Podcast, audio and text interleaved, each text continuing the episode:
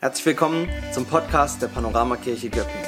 Schön, dass du reinschaust oder reinhörst und wir beten für dich, dass du eine Begegnung mit Jesus Christus hast, die dein Leben verändert.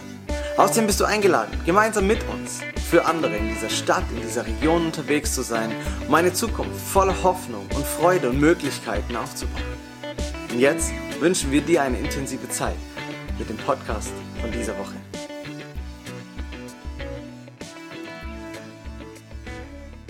Ich möchte heute Morgen ein Thema mit euch zusammen anschauen, das, glaube ich, so den Großteil der Menschheit bewegt und beschäftigt und in ihrem Verhalten vor allem ganz, ganz stark prägt.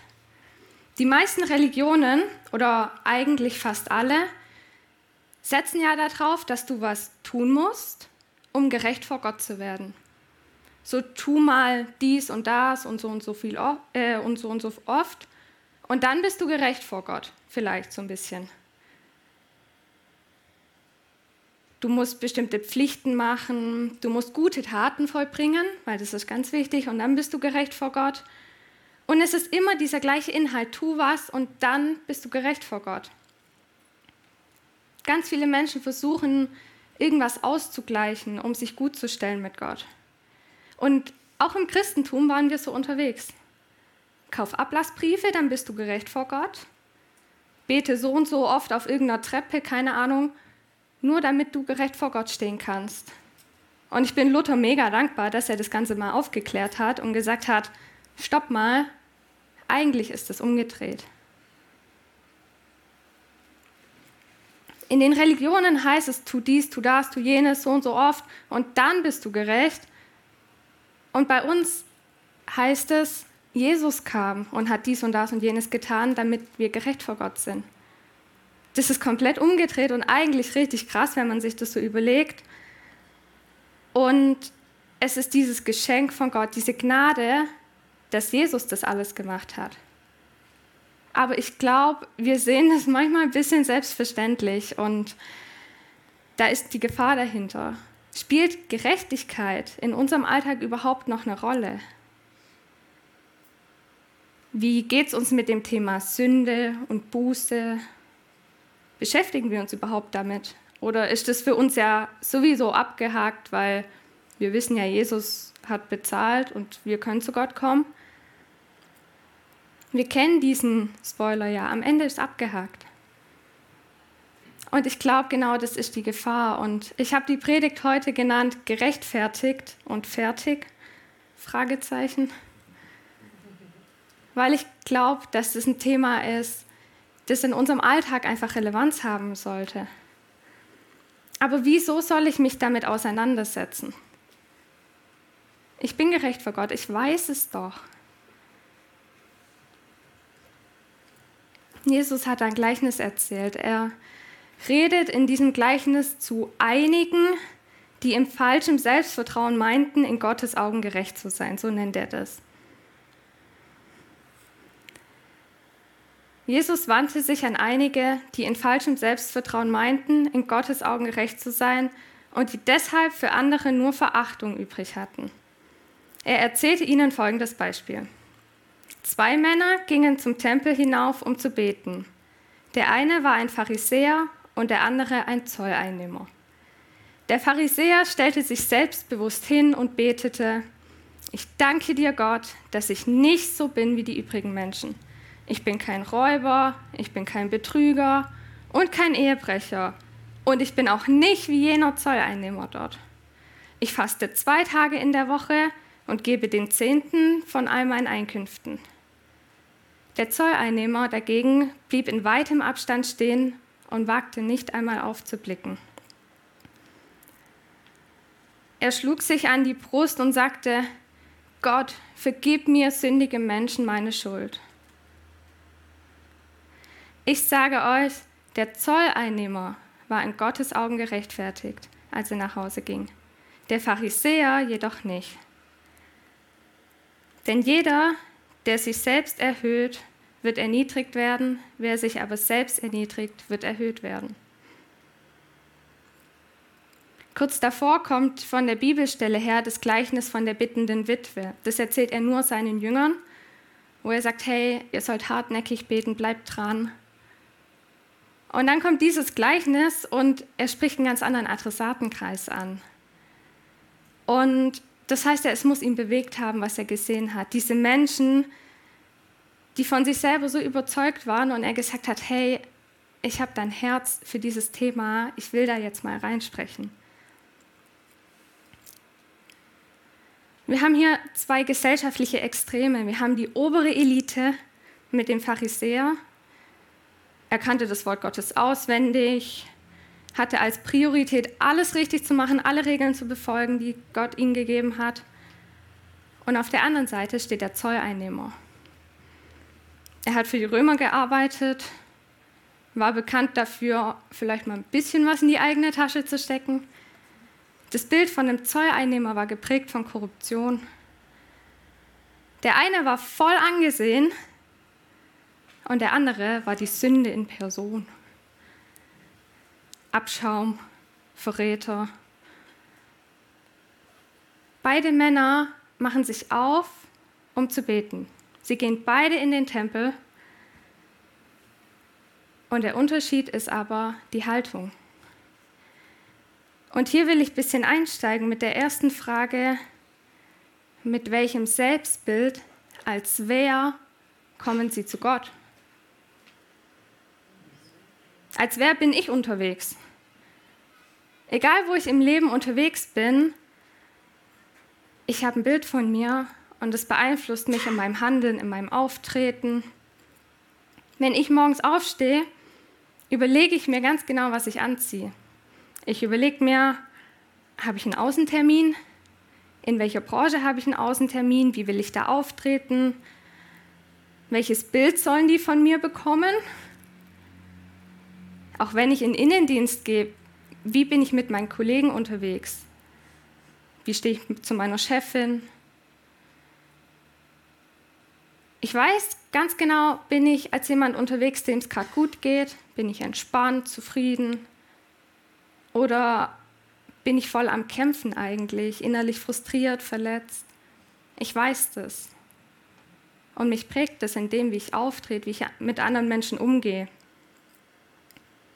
Der Pharisäer hier, lesen wir, stellt sich selbstbewusst hin. Ich stelle mir so vor, vielleicht ganz vorne oder in die mittlere Reihe oder so, dass man ihn auf jeden Fall sieht.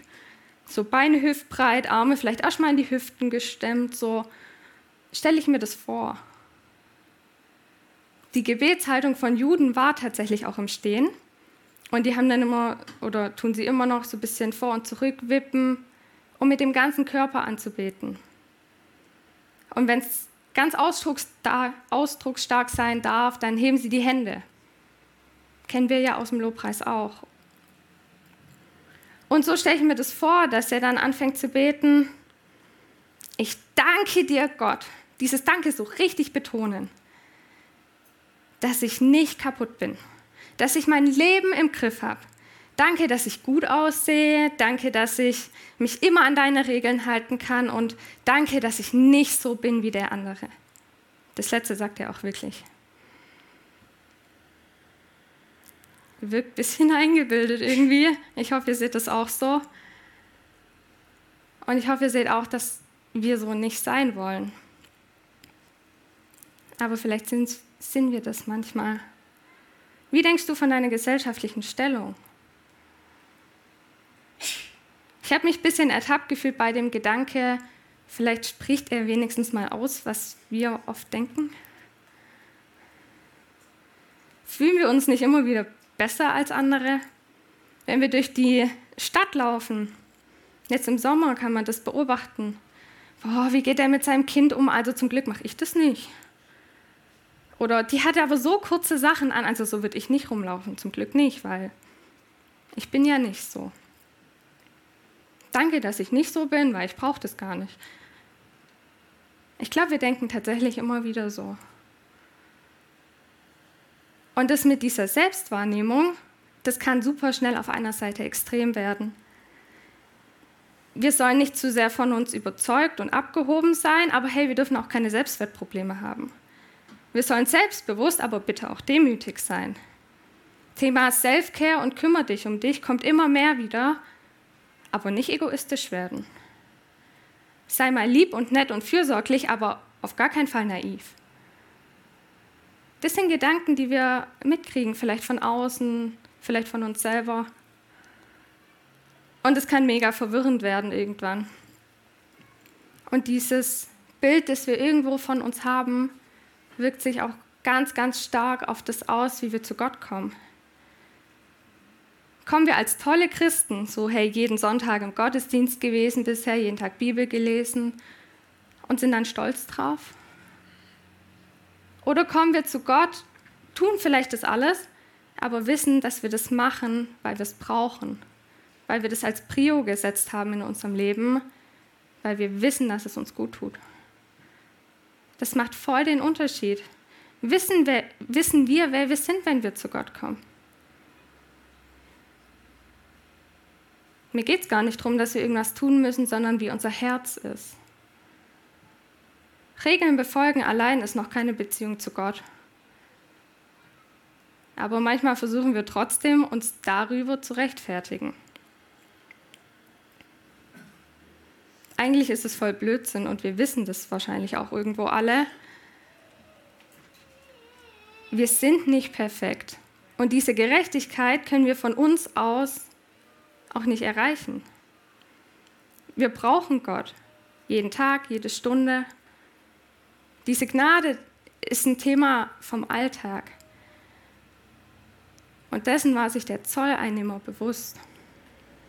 Er kam und er wusste genau, wie gebrochen er vor Gott steht. Er stand da mit Blick auf den Boden. Er wusste, hey Gott, du bist höher und ich komme da nicht hin. Er wusste, dass er sündig ist und Vergebung braucht. Für die Zuhörer war sein Job die große Sünde. Aber wahrscheinlich hatte der Zolleinnehmer auch andere Kämpfe, andere Themen mit sich, mit anderen Menschen, Zweifel. Und die hatte der Pharisäer vielleicht auch. Aber der eine geht hin, bekennt es, sagt, hey Gott, ich bin gebrochen vor dir. Der Zolleinnehmer erkennt, wer er vor Gott ist. Jesus sagt mal, dass er gekommen ist, um die Kranken zu rufen, nicht die Gesunden. Und der Zolleinnehmer wusste das. Er hat das verinnerlicht für sich, hey Gott, du bist da für mich, als gebrochener, als sündiger Mensch. Der Pharisäer nimmt diese Selbstgerechtigkeit, denkt, er ist gut genug für Gott, weil er hat ja das gemacht und das und das. Und ist ja nicht so wie der andere? Und rechtfertigt sich selber. Wenn wir uns die Körperhaltung nochmal vorstellen, der Pharisäer, super selbstbewusst, wusste ganz genau, was er tut, und der Zolleinnehmer zurückgezogen, wahrscheinlich irgendwie in der letzten Ecke ganz hinten. Und er schlägt sich auf die Brust. Kennst du die Redewendung Hand aufs Herz? Jetzt sei mal ehrlich. Das war schon bei den Juden damals die Symbolik für Ehrlichkeit, für Sündenbekenntnis. Der Zolleinnehmer hat es verdeutlicht, hey Gott, ich weiß, dass ich gebrochen vor dir stehe und dass ich deine Gerechtigkeit brauche. Ich habe mich dann gefragt, aus welchem Grund fand dieses Gebet statt. Ich stelle mir das in meinem Kopfkino wie so ein Film vor. So davor, danach, was ist da vielleicht passiert. Warum kam dieser Pharisäer und musste das so aussprechen, ich danke dir, dass ich nicht so bin? Hat er das für seinen Selbstwert vielleicht gebraucht in dem Moment? Hat er mit irgendwas gekämpft, dass er sich besser fühlen wollte, wenn er das ausspricht?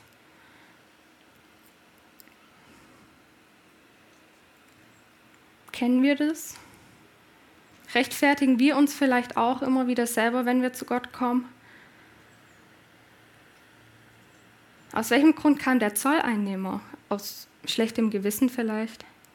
Weil er nicht mehr in den Spiegel schauen konnte? Oder vielleicht auch, weil er wusste, dass er das braucht für sein Leben, für seine Identität mit Gott wieder ins Reine zu kommen. Wenn wir nachdenken, dann geht es gar nicht darum, uns zuzuordnen, sind wir Pharisäer oder sind wir Zolleinnehmer.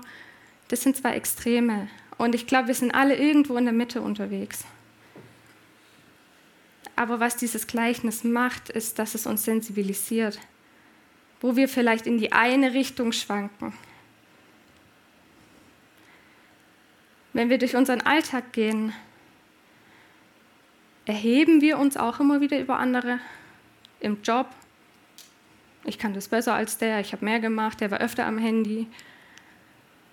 Oder so hart es klingt in Freundschaften. Suchen wir nicht immer wieder nach irgendwelchen Fehlern bei anderen, weil es uns dann ein besseres Gefühl gibt?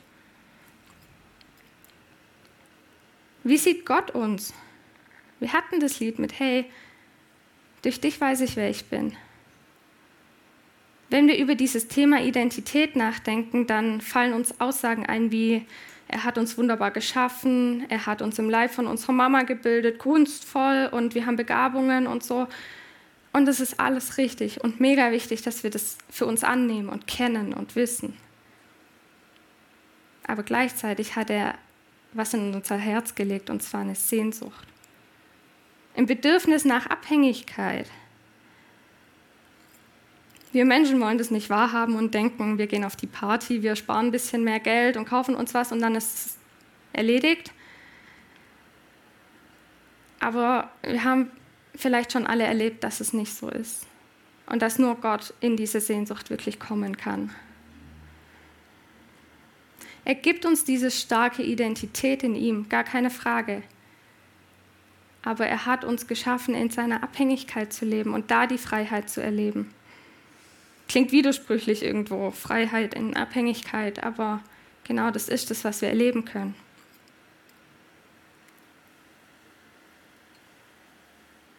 Wir sollen als selbstbewusste, begabte Christen unterwegs sein, die aber in Sehnsucht und Abhängigkeit zu ihm leben. Wir dürfen wissen, was wir können und dürfen das einsetzen, dürfen da vorangehen, aber dürfen wissen, dass es seine Gnade ist und sein Geschenk an uns ist. Ich möchte noch auf den zweiten Punkt schauen in dem Gleichnis. Und das ist unser Gottesbild. Zu wem bin ich unterwegs?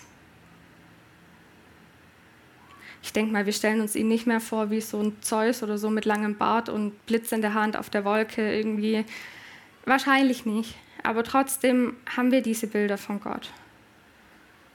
Den liebenden Vater, der dich in den Arm nimmt und dich kuschelt. Der gerechte Richter oder der allmächtige Schöpfer. Alles zusammen irgendwie? Wir finden all diese Beschreibungen in der Bibel. Und das macht es so ungreifbar irgendwie. Er ist das alles. Und Gott ist ungreifbar. Aber wenn wir zu Gott gehen, dann haben wir ja auch da die Haltung. Wir meinen ja zu wissen, zu wem wir gehen oft. In der Apostelgeschichte gibt es eine Stelle, da ist Paulus unterwegs in Griechenland, kommt dann nach Athen und dann stehen da so Statuen und Altäre am Wegesrand. Und auf einem Altar steht dem unbekannten Gott. Und Paulus geht zu den Menschen und sagt so, hey, was ist das? er spricht sie an und sagt ihnen, hey, ihr verehrt hier einen unbekannten Gott. Und wisst ihr was? Ich erzähle euch jetzt mal, wer dieser Gott ist. Und dann fängt er an. Und das ist so spannend und ermutigend zu lesen, was er über Gott schreibt, die Eigenschaften, die er aufführt, weil dieser unbekannte Gott plötzlich ein Gesicht bekommt oder ein Herz bekommt. Wenn du das vertiefen möchtest, lese es nach in Apostelgeschichte 17. Wie gehen wir zu Gott? Zu einem Kumpel, bisschen quatschen, was andere so falsch machen,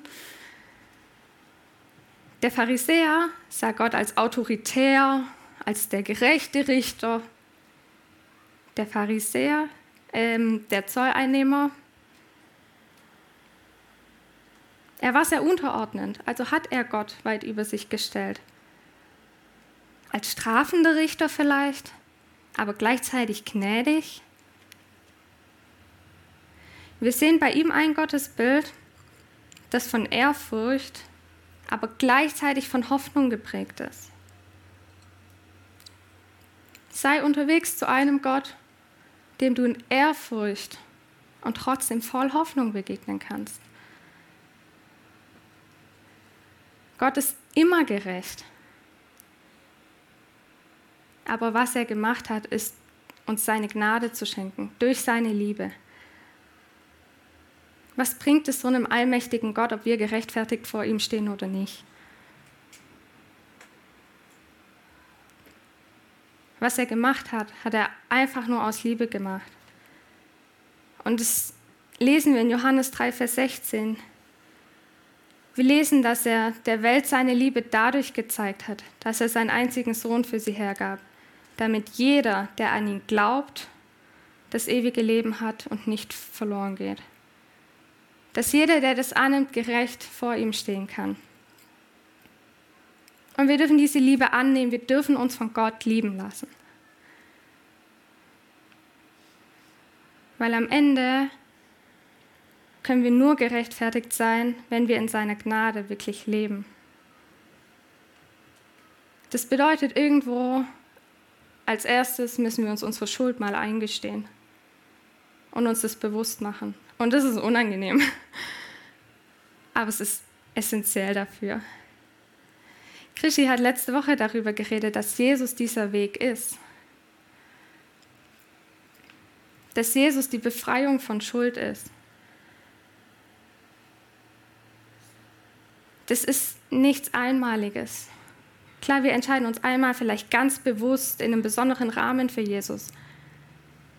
Aber das Thema Gnade ist ein Thema für den Alltag. Und da müssen wir auch an unserem Selbstbild arbeiten, unsere Fehlbarkeit eingestehen, damit wir diese Vergebung annehmen können, damit wir diese Gnade erfahren dürfen in unserem Alltag.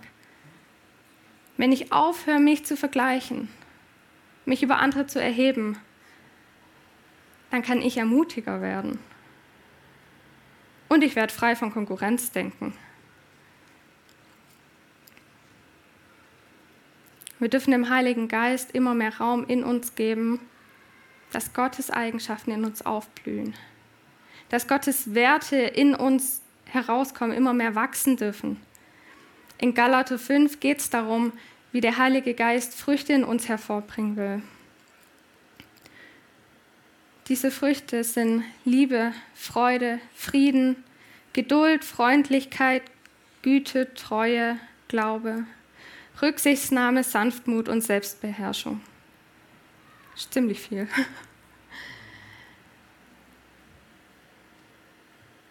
Und wir dürfen zu dem Gott kommen, wo wir davon ausgehen, dass er ein schenkender Gott ist und dass er diese Dinge in uns wirklich wachsen lassen möchte.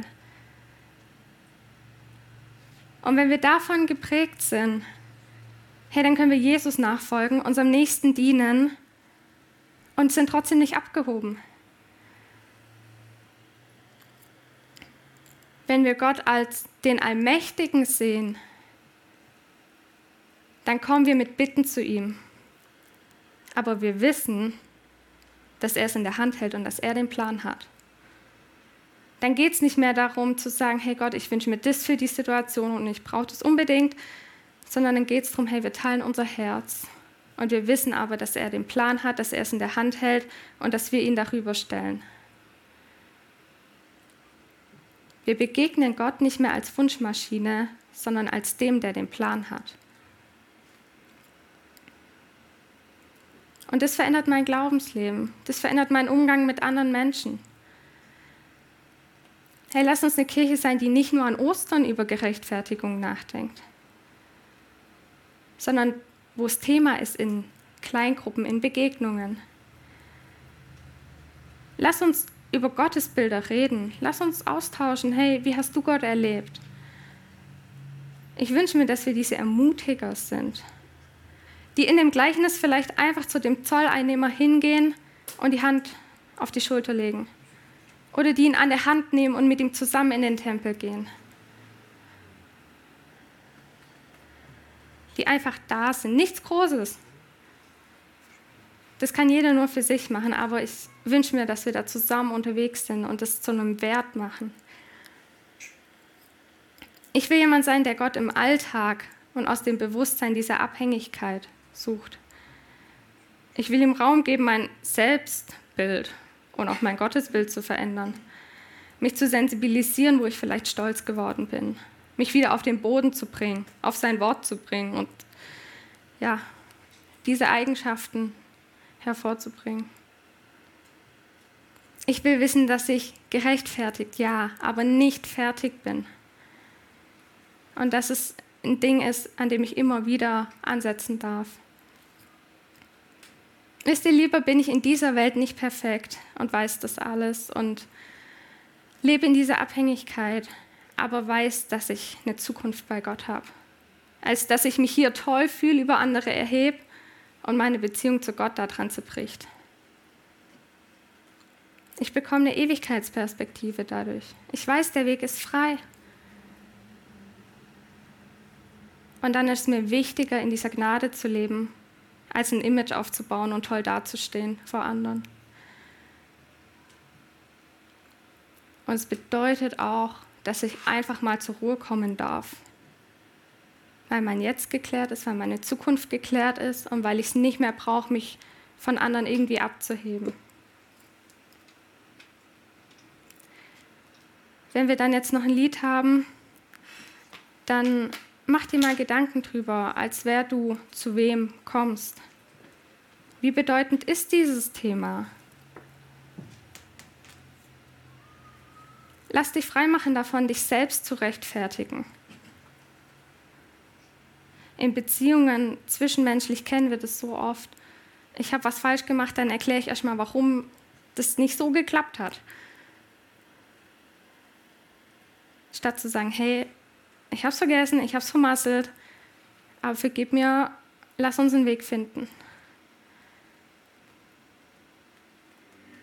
Wir sehen es bei dem Zolleinnehmer, ein paar Worte und das ganze Herz verändert sich.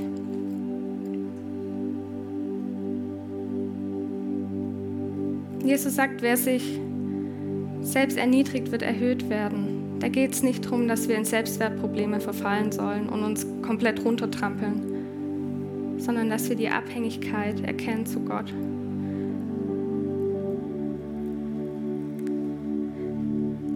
Ich will dir noch die Worte aus Galater 3, Vers 11 zusprechen. Es ist klar, dass mit Hilfe des Gesetzes niemand vor Gott gerecht werden kann. Denn der Gerechte wird aus Glauben leben. Wie Luther das erkannt hat.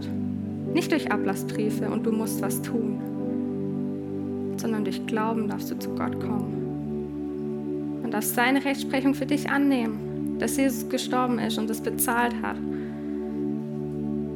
Und dann musst du dich nicht minderwertig fühlen, weil du trotzdem was falsch machst, sondern du darfst seine Hand entgegennehmen, zuversichtlich zu ihm kommen. So nimm diese Zeit jetzt, als wer kommst du zu wem? Machst zu deinem Thema im Alltag und auch jetzt mit Gott.